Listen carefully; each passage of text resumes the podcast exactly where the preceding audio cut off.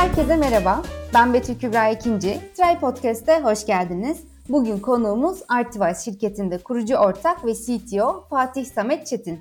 Kendisiyle doğal dil işleme, duygu analizi gibi konuları konuşacağız. Kısaca kendisinden bahsedeyim ben öncelikle. Artivize şirketinde kurucu ortak ve C T O olarak görev alan Fatih, geçmişte çeşitli telekom ve teknoloji şirketlerinde on yılı aşkın süre Ar-Ge projelerinde mühendis olarak görev aldı. Profesyonel kariyerinin tamamında ana çalışma alanı olan doğal dil işleme yani N L P'nin farklı iş alanlarındaki kullanımı üstüne çalıştı. Bu vizyonla Artivize'ın kuruluşunda yer aldı ve ekibiyle son zamanların özellikle de Türkiye'de en çok kullanıma sahip N L P ürünü olan Artivize Analytics'i ortaya koydular. Halen İstanbul Teknik Üniversitesi Bilgisayar Mühendisliği bölümünde doğal dil işleme alanında doktora tez çalışmasını yürütüyor. Fatih hoş geldin. Hoş bulduk, selamlar. Ee, ilk önce kısaca biraz Artivize neler yapıyor, ne gibi çalışmalar yapıyorsunuz? Onlardan bahsedebilir misin? Evet, tabii memnuniyetle. Artivize olarak aslında biraz önce senin de bahsettiğin gibi bizim ana odamız hep doğal dil işleme ve metin analitiği e, üzerine oldu. Bununla kurumlara aslında fark yaratacakları katma değerli bazı çıktılar üretmeyi hedefliyoruz ve bunu da şu ana kadar sağlayabildik birçok müşterimizde. Neler yapıyoruz? E, kurumların kendi içlerinde doğal dilde yazılmış birçok veri kaynakları var bugün işte e, çağrı merkezinden tutun sosyal medya, web chat, chatbotlara kadar. Bunların tamamı üzerinde analizler gerçekleştirebiliyor ve bunlar üzerinden aslında kitlelerin ne demek istediğini bir nevi özetliyoruz. E, problematik alanları tespit etmeye çalışıyoruz ve bu alanlar üzerine odaklanılması için aksiyon planları çıkartabiliyoruz. Ve bununla ilgili de bir ürün aslında e, firması Artivize. Bu ürünümüzü biz B iki B tarafta kurumsal firmalara e, sunar vaziyetteyiz. Hem bulut üzerinden hem de e, kendi içlerindeki altyapılarına kurabilecekleri, lisanslanabilecek bir model üzerinde çalışmalar yürütüyoruz. Peki e, Artivize neyi daha farklı yapıyor? Yani doğal dil işleme alanında çalışan bir sürü farklı şirket var. Büyük şirket de var. Küçük ölçekli şirket de var. Artivize neyi daha farklı yapıyor? E, Artivize'nin aslında farklı yaptığı konuları ikiye bölebiliriz. Öncelikli taraf e, müşterisine yani kurumlara dokunmuş olduğumuz tarafı e, öncelik vermek gerekirse biz orada farklı use case'lere hitap edebilen ve çıktıların doğrudan uzman olmayan insanlar tarafından da yorumlanabileceği çıktılara dönüştüren raporlar sunuyoruz aslında. Artivize'nin en güçlü tarafı bu taraf. Yani müşteri dikeyinde mesela müşteri deneyimi üzerinde dashboardlardan doğrudan bilgiye sunu, bilgi sunumu yapabiliyoruz. Ya da e, finansal istihbarat analizinde finansal kuruluşlar için onların kendi müşterileriyle, ticari müşterileri, takip ettikleri ticari müşterileri hakkında çıkan konulardan kritik olanları önlerine getirebiliyoruz. Bu tarafta gerçekten bir teknik üründen öteye gerçekten orada o uzmanlığa sahip insana uzmanlığı alanında destek verebilecek bir ürün e, ailesi sunuyoruz. Diğer taraftaysa teknik tarafta da gerçekten çok güçlü bir Ar-Ge e, ekibi var Artivize'ın. Türkçe üzerine zaten oldukça başarılı sonuçlar üretiyor ama farklı dillerde de sonuçlar üretebildiği ve doğal dilin aslında state of the art dediğimiz yani literatürde de takip edilen modelleri hızla endüstriyel sonuçlara dönüştürebilen bir ekibe sahibiz. Hem ürün ailesinin hem de bu Ar-Ge yeteneğinin bir araya gelmesiyle aslında biz müşterimizi gerçekten hem e, teknolojik anlamda çok iyi desteklediğimizi söyleyebiliriz hem de kullanılabilirlik anlamında çok iyi e, sonuçlar sunabildiğimizi söyleyebiliriz. Farklı dillerle de çalışıyoruz dedin. E, başka hangi dillerde çalışıyorsunuz? E, Artivize aslında başladığı günden itibaren Türkçe üzerine çok odaklandı. Türkçe konusunda zaten e, ilk pazarımız Türkiye olduğu için bu tarafta oldukça iyi sonuçlar elde edebildik. Ama aynı zamanda İngilizce de sonuçlar veriyorduk biz. Hatta üç dört yıldır multilingual e, kullanan müşterilerimiz var. Yani kendi müşteri kitlesi hem Türkçe hem İngilizce konuşan müşterilerini aynı ortamda analiz edebilen müşterilerimiz var bizim. E, bunun haricinde ekibimizde özellikle ana dili Arapça olan ve doğal dil işleme uzmanlığında çalışan yüksek lisans derecesine sahip arkadaşlarımız mevcut. Onlarla beraber biz Arapça özelinde özellikle çalışmaya başladık. Ee, yine İspanyolca, Fransızca ve Almanca'da da şu anda ürünümüz doğal dil işleme anlamında destek verebilir durumda. Biz bu dillerdeki çıktılarımızı e, çeşitli raporlarla müşterilerimize sunabiliyoruz. Ama gerçek anlamda müşteriye dönüştürdüğümüz diller de demek gerekirse Türkçe ve İngilizce de şu anda kullanan müşterilerimiz var. Şimdi bu bahsetmiş olduğun diller aslında birbirinden farklı dil ailelerinden de geliyor. Bu e, farklı dil ailelerinden gelen ve farklı diller arasında çalışma bağlamında bir fark oluyor mu? Nasıl bir fark oluyor ya da? E, mutlaka oluyor. Şimdi e, öncelikli olarak e, üzerine çalışmış olduğunuz dildeki çıktıları yorumlayabilecek kadar en azından o dilde bazı e, iyi derecede o dili bilebiliyor olmanız gerekiyor. İngilizce ve Türkçe konusunda o yüzden hiç problem yaşamadık. Ama Arapça konusunda mesela bu problemi çok yaşadık, çok da hissettik. Yani hem e, doğal dil işleme adımları anlamında çok farklı bir metodolojiye ihtiyacı var Arapçanın, hem de oradaki o dili anlayabilen birilerine ihtiyacımız olduğunu gördüğümüz için ekibimize böyle arkadaşlar dahil ettik. Bizim buradaki e, işte işleyiş mekanizmamız aslında her dilde farklı e, adımlardan geçirilerek klasik doğal dil işleme yöntemlerini kullanmak oldu. Ama son zamanlarda özellikle derin öğrenmenin de çokça girmesiyle birlikte bu tip dillere dair kaynakların artışıyla beraber biz artık kendi e, sistemimize e, daha kuvvetli dışarıdan araçlar alıp bunları deneyip bunların çıktılarını sunup hatta bazılarını işte biz iyileştirmek, fine tuning diyoruz, yaparak sunma noktasına gelebildik. E, ama şunu söyleyebilirim, yani her dil, her dilde yapılacak çalışmak ayrı bir e, background barındırmayı gerektiriyor. Biz de bunu gördük. Bazı dillerde bu vermiş olduğumuz hizmet belli seviyelere kadar gelebildi. Bazı dillerde çok daha ileriye gidebildik. Ama hedefimiz daha çok dilde, daha derine dalarak daha fazlaca müşteriye hizmet verebilmek bundan sonrası için. Bir de ben şey de sormak istiyorum.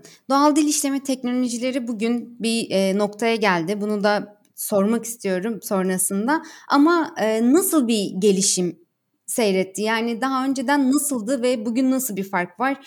E, neler yapılıyor şu anda? Evet, süper bir soru aslında. Gerçekten doğal dil, yapay zekanın alt alanları arasında son zamanlarda en fazla gelişimin kat edildiği alanlardan biri diyebilirim. Niye bunu söylüyorum? Bunu söylerken hem akademik taraftaki araştırmalar hem de ticari taraftaki çıktılara bakarak bunu e, yorumluyorum. Şöyle, daha önce biz doğal dil işlemeyi aslında geçmişinden baktığınız zaman, tabii çok fazla geçmişine girmek istemiyorum ama kural tabanlı sistemlerden istatistiksel yöntemlere evrildiğini, makine öğrenmesi tabanlı sistemlerin çokça kullanıldığını biliyorduk ve biz de yakın zamana kadar gerçekten bunları kullanıyorduk. Yani doğal dil işlemenin e, o klasik dediğimiz e, geleneksel yöntemleriyle çalışıyorduk ve bunu makine öğrenmesiyle birleştiriyorduk. Ama son zamanlarda derin öğrenme diye bir dalga geldi biliyorsunuz yapay zeka alanlarının tamamına. Doğal dilde bundan en fazla etkilenenlerden biri oldu. Özellikle son üç yıldır e, çok etkilendiğini söyleyebilirim. Ondan önce de biliyorsunuz işte e, sıkça bu derin öğrenme ailesini e, takip edenler L S T M'leri bilirler, R N N'leri bilirler. Bunlar doğal dildeki problemleri çözmek için kullanılan en yaygın e, networklerdir diye tabir edilir. Ama biz bunların aslında başarısını kısıtlı verilerde gösterememiştik. Yani demeye çalıştığım şu, çok büyük bir veri kümeniz varsa bu tip L S T M, R N N tipi networklerle siz bir başarı gösterebiliyorsunuz. Ama örnek veriyorum, kısıtlı bir veri kümesinde o konteksti, o bağlamı bulabilecek kadar bilgi barındırmayan bir veri kümesinde başarıları çok başarıları çok da iyi gösteremiyordunuz. Yani o yeterli kalmıyordu. Dolayısıyla hep makine öğrenme sistemleriyle destekleniyordu şimdiye kadar. Ama iki bin on sekiz yılından sonra biliyorsunuz derin öğrenme tabanlı e, dil modelleri çıktı. Özellikle buna da işte Google'ın BERT'i e, çokça öncülük ediyor. Yine OpenAI ekibinin G P T iki ve G P T üç modelleri şu anda geldi. Şimdi bunlardan sonra iş çok başka bir noktaya gitti. Şimdiye kadar hiç bizim o dilin background'u, geçmişini, bu tip e, kısıtlı veri kümelerinin kullanıldığı problemleri aktaramadığımız yerden şu anda onu aktarabilir noktaya geldik. Ne gibi bilgileri aktarabiliyoruz?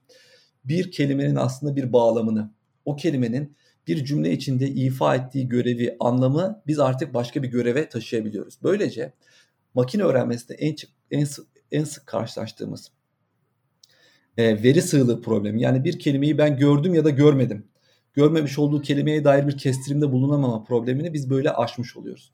İnanın şu anda ortaya koymuş olduğumuz bizim endüstriyel çıktılarda özellikle bu e, transformer tabanlı, derin öğrenme tabanlı dil modelleri sayesinde çok büyük başarılar görmeye başladık. Yani biz eski klasik doğal dil işleme ve machine learning adımlarından çok daha başarılı sonuçları endüstriyel anlamda da verebilir noktaya geldik. Bu açıdan baktığımız zaman dil konusunda, doğal dil işleme konusunda gerçekten bir kırılıma sebebiyet verdi bu e, e,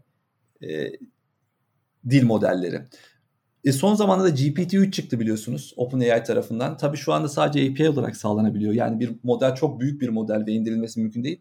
Ama şu anda belki birçoğunun demosunu görmüşsünüzdür işte. Sadece e, siz e, bazı yönergeler veriyorsunuz ve size Figma'da bir tasarıma dönüştürebiliyor. Ya da Google Sheet üzerinde yazmış olduğunuz bilgileri gidip Wikipedia'da arayıp doğru bilgileri hücrelere doldurabiliyor. Bu açıdan baktığımız zaman e, bu gelişim gerçekten gelecek açısından da çok fazla şey vaat ediyor bize şu anda. Aslında Google BERT'in e, G P T iki üçün kullanımı belki günlük hayatta da şöyle karşımıza çıkıyor. Ben e, Gmail'den mail yazdığım zaman orada bana bir e, bu mailin tonu nedir? E, negatif mi, pozitif mi gibi böyle geri bildirimlerde bulunuyor. Bu aslında bir duygu analizi midir? Duygu analizi nedir ya da? Evet, aslında tam dediğiniz gibi bu bir duygu analizi. E, duygu analizi farklı şekilde ifade edilebilir. Ben de kendi e, en azından akademik anlamda çalıştığım bir alan olduğu için daha net ifade edebiliyorum. Duygu analizi dediğimiz aslında söylemdeki e, bir duygu varsa bu duygunun tespiti, bunun tonunun belirlenmesi olarak kısaca ifade edebiliriz. Ne demek istiyorum? E, müşterileriniz, size bir kurumsunuz ve size sesleniyorlar. Seslenmiş oldukları içeriklerde sizin belli fonksiyonlarınızdan memnuniyet duymadıklarını, bazı fonksiyonlarınızla ya da çalışanlarınızla ilgili çok memnun olduklarını ifade edebilirler. İşte bunların tespit edilmesi, yani sizin ile ilgili hangi konularda memnuniyet var, hangilerinde memnuniyetsizlik var, en basitten bu bir duygu analizidir. Tabii duygu analizi farklı seviyelerde ele alınabilmekte.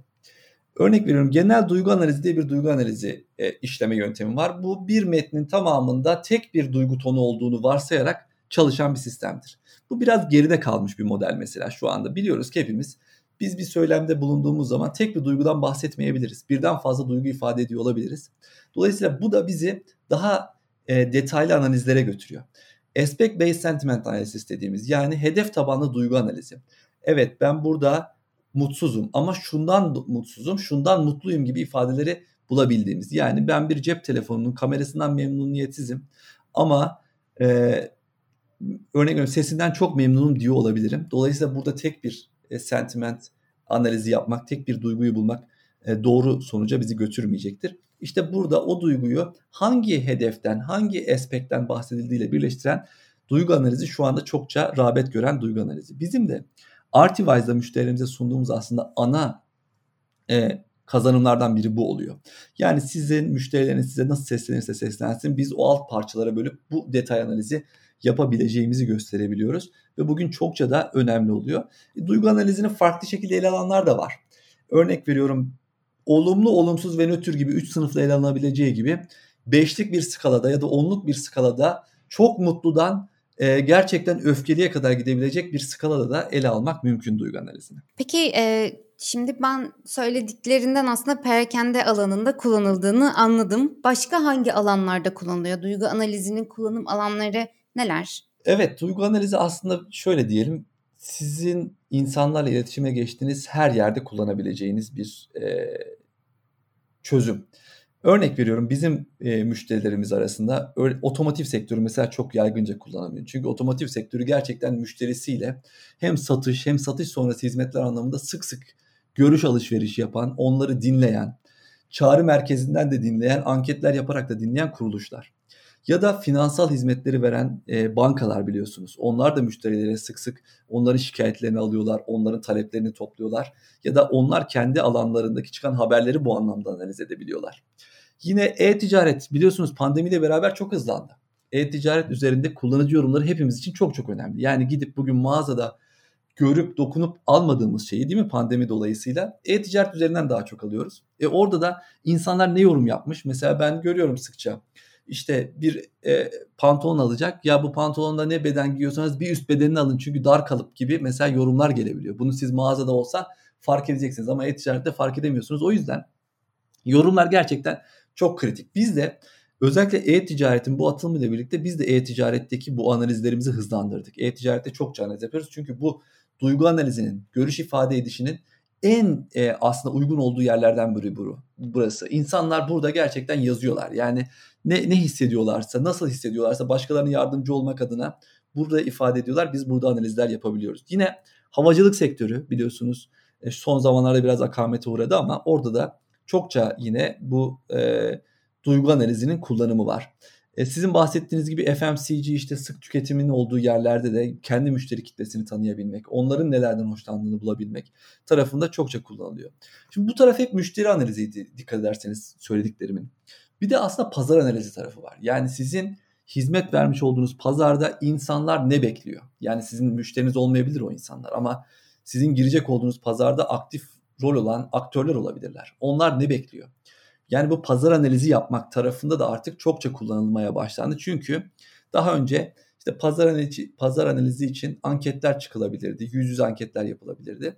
Ama veri bugün sosyal medyada var, işte webde farklı ortamlarda var, forumlarda var. Bunlar üzerinden de analizler yapılıp aslında daha genel anlamda insanların beklentilerini tespit etmek duygu analizi sayesinde mümkün olabiliyor. Yani aslında bugün sadece var olan müşterileri değil, potansiyel müşterileri de duygu analizi yaparak bir onun potansiyeli nedir, nasıl yapılabilir bunları da görebiliyoruz. Kesinlikle öyle, kesinlikle öyle. Hem potansiyel müşterilerinizi e, tespit edip onlara ya da rakibinizin müşterilerine E, tespit edip oradaki sıkıntıları görüp yeni stratejiler belirlemek çok mümkün şu anda. Rekabet e, dünyası birazcık değişiyor o zaman. Evet, Benim evet. bir e, az önce kısıtlı veriden bahsettik. Kısıtlı e, verileri de aslında anlamlandırabiliyoruz. Yani veri yapay zekanın içinde bulunduğu her alanda çok önemli ve aslında başlangıç noktası. Bu noktada da e, akademi tarafıyla endüstri tarafı arasında bir e, fark oluyor. Yani endüstride daha fazla uygulanabilir gerçek veriler üzerinden çalışma imkanı oluyor ve e, bu da aslında bir bağlantının kurulması ihtiyacını hissettiriyor akademi ve endüstri arasında. Bu bağlantıyı kim sağlıyor, nasıl sağlıyor? Yani benim ilk aklıma gelen biraz daha girişimler oluyor. Çünkü girişimler daha hızlı bir şekilde bir verinin anlamlandırılıp çözüme ulaşmasını sağlıyor. Siz ne diyeceksiniz bu konuda? Doğru söylüyorsunuz aslında. Ben de size çok katılıyorum. Çünkü girişimler bugün gerçekten hem teknolojinin kullanımını hızlandırma hem de bilginin endüstriyel hale dönüştürülmesi konusunda çok önemli aktörler. Yani biliyorsunuz bu alanda hizmet veren işte köklü kuruluşlarda hareket etme kabiliyetleri biraz daha yavaş ve zor olabiliyor. Oysa girişimlerde böyle bir şey yok. Girişimlerin hedefi odaklılar, bir konuya odaklanıyorlar ve orada aslında yaratabilecekleri en iyi katkıyı sunma üzerine gidiyorlar. Çünkü hayatta kalmaları buna bağlı. Şimdi böyle baktığımız zaman da akademi tarafında oluşmuş bir bilgiyi en hızlı nasıl endüstriyel hale dönüştürürüz'e baktığımız zaman bunun gerçekten girişimler üzerinden olduğunu görüyoruz. Yani bir girişim hem cesaret göstermek durumunda kalıyor burada, hem literatürü takip etmek durumunda kalıyor. Ve bir de biliyorsunuz günümüzde artık bu Ar-Ge teşvikleri ve benzeri de bu işi daha da hızlandıran bir şey. Yani akademik danışmanlık tarafı da artık şirketlere yaklaşmış durumda. Girişimler de bu anlamda çok faydalanıyorlar yani akademik danışmanlıktan. Akademideki o oluşmuş bilgi girişimler sayesinde aslında endüstriye taşınıyor ve hatta yani tam tersi bir yöne de dönmeye başladı günümüzde. Şöyle biliyorsunuz akademideki şu anda biraz önce sizin ifade ettiğiniz gibi yapay zeka çalışmalarının en önemli ihtiyacı veri. Bu veri olmadığı zaman aslında yapılacak olan çalışmaların, hipotezin sınanması çok mümkün olmuyor. İşte akademi burada public, halkla paylaşılmış, kamuya açılmış veriler üzerinden çalışabilme yetkinliğine sahip. Oysa şirketler evet bunu paylaşamasa da kendi içinde çözmek zorunda olduğu problemler için çok fazla veriye sahip. İşte akademik danışmanlıklar sayesinde hem akademisyenler hem araştırmacılar burada araştırma yapıp hipotezlerini sınama yetkinliğine sahip olabiliyorlar. Evet üzerinden yayın yapıp bu veriyi paylaşamıyorlar ama e, o veri üzerinde hipotezlerini sınayıp daha sonrasında farklı bir yerde bunu sunabiliyorlar. Bu anlamda da hem endüstrinin hem de e, akademinin bir araya gelişinin aslında iki taraf açısından da kazan kazan getirdiğini görebiliyoruz. Peki şöyle bir e, karşılaştırma yapabilir miyiz? Genelde bir teknoloji biraz daha akademi tarafında yani uygulamaya geçmeyen kısmı e, endüstriyel uygulamalara göre biraz daha önde oluyordu. Yapay zekada bu değişiyor mu? Çünkü e, endüstride biraz daha fazla veri var dediğimiz gibi ve e, daha fazla deneme ve yanılma yapılabiliyor elimizdeki veriyle. Böyle bir akademi mi önde, endüstri mi sorusu anlamlı mı? Yani buna böyle mantıklı bir cevap verebilir miyiz? Karşılaştırma yapabilir miyiz? Çok teşekkürler. Çok güzel bir soru. Şimdi e, bu soruyu aslında kim öndeden öteye mevcut şartları biraz ortaya koyarak değerlendirmek gerekiyor. Biliyorsunuz son zamanlarda işte konuşuyoruz. Gelişimlerden değil mi? Doğal dilde mesela bir kırılma noktası var. Ne dedik? Dil modelleri. Şimdi dil modellerinin nereden geldiğine bakalım öncelikle. Dil modellerini ortaya atanlar aslında ilk e, ortaya atanlar değil mi? Google'daki işte BERT modeliydi. Şimdi yani kullanılabilen diyelim. Şimdi böyle baktığımız zaman aslında sorunun biraz cevabı içinde gibi sanki bu söylediğimizin. Yani bakın, ticari kuruluşlar aslında elindeki bu veriyle katma değerli çıktılar üretmeye daha yakın. Ellerindeki hele büyük dev şirketler sayesinde mali güç sayesinde de bunu kanıtlayabiliyorlar. Ama akademi tarafındaki bilgi çok başka. Akademik düşünce özgürlüğü ve benzeri bunların tamamı aslında e, bu veriden yoksun olarak e, kalıyorlar kendi başlarına olduğu zaman. İşte biz bu ekosistemi bir arada kurabilirsek, akademi tarafındaki o özgür düşünce, o sorgulama e, yetisi özel şirketlerdeki, girişimlerdeki veriyle birleştiği zaman gerçekten çok iyi sonuçlar çıkartıyor. Bugün işte e, Stanford'daki e, yapay zeka araştırmacıların büyük bölümü Google'da da görev alıyor. Bir kısmı OpenAI'da görev alıyor. Niye buradalar? Çünkü veri var orada. Orada bir ayrıca buna dair yap, yapılmış bir yatırım var. Böyle baktığımız zaman bu iki güç bir araya geldiği zaman daha iyi sonuçlar çıkarabiliyor. Örnek veriyorum, bizim açımızdan mesela Artivize olarak biz bir araştırmacıyı şirketimize dahil etmek istediğimiz zaman inanın elimizdeki en önemli kozlardan biri, o araştırmacılar açısından çekici olan şey verimiz oluyor. Çünkü gelip bizde o veri üzerine çalışmak İştah kabartıcı bir şey araştırmacıların gözünde. İşte akademik danışmanlıkla, biz de almış olduğumuz akademik danışmanlıkla da hocalarımızla birlikte biz bu veri üzerinde onlarla ortaya koymuş olduğumuz hipotezleri hızla sanayabiliyoruz. E buradan biraz önce dediğim gibi karşılıklı karşılıklı olarak faydalar elde ediyoruz. Şimdi o yüzden kim daha öndeden öteye, sanki beraber bir araya gelindiği zaman hep beraber daha öne geçtiğimizi söyleyebilmemiz mümkün olabiliyor. Akademi tarafı içinde, özel sektör içinde. Çok teşekkür ederim. Zaten ee... akademik startuplar, akademi tarafından danışmanlık alan şirketlerde de çok büyük bir artış gözlemliyorum ben de. Ee, o yüzden birliktelik, işbirlikleri ve buradan çıkan sonuçla ilerlemek çok daha ileri taşıyacaktır yapılan çalışmaları. Çok teşekkür ederim Fatih. Senin başka eklemek istediğin bir şey var mı? Ben ben de çok teşekkür ediyorum e, konuk aldığın için. Çok e, keyifli bir sohbetti benim açımdan. Benim eklemek istediğim şey şu aslında. Yapay zeka dediğimiz, özellikle bizim çalıştığımız alan doğal dil işleme tarafında gerçekten çok fazla fırsat var. Ülkemiz açısından da çok fazla ben burada potansiyel görüyorum. Biz burada gerçekten genç arkadaşlarla, deneyimli arkadaşlarla beraber bir şeyler yapmaya çalışıyoruz. Bu tarafta E, katkı sunabilecek birçok insan daha olduğunu da düşünüyorum ben. O yüzden bu alanda araştırma yapmak isteyen, bu alana hevesli olan arkadaşların tamamını bence teşvik etmenin önemli olduğunu düşünüyorum. Bu noktada herhangi bir yerde doğal dil işleme, yapay zeka üzerine çalışma yapacak olan insanların bence mevcut e, e, bu konuda çalışma yapan insanları, şirketleri takip etmeleri, onlarla ara ara görüş alışverişini yapmaları bence çok değerli. Bu açıdan bunu kullanmamız gerektiğini düşünüyorum. Ee, ve konuk aldığınız için tekrar çok teşekkür ediyorum. Ben de çok teşekkür ederim. Ee, bu konuyu da gündeme almışken aslında Mart ayında e, pardon evet e, Mart ayında yapacağımız Türkiye Yapay Zeka İnisiyatifi Meetup'ı da yine doğal dil işleme ve e, bu konuları ele aldığımız bir meetup olacak. Bu e, etki, yani bu podcast'i dinledikten sonra da belki o meetup'a da göz atmak istersiniz. Çok teşekkür ederim Fatih tekrardan. Görüşmek üzere, çok teşekkürler. Görüşmek üzere. Bir sonraki Try Podcast'te görüşmek üzere. Hoşçakalın.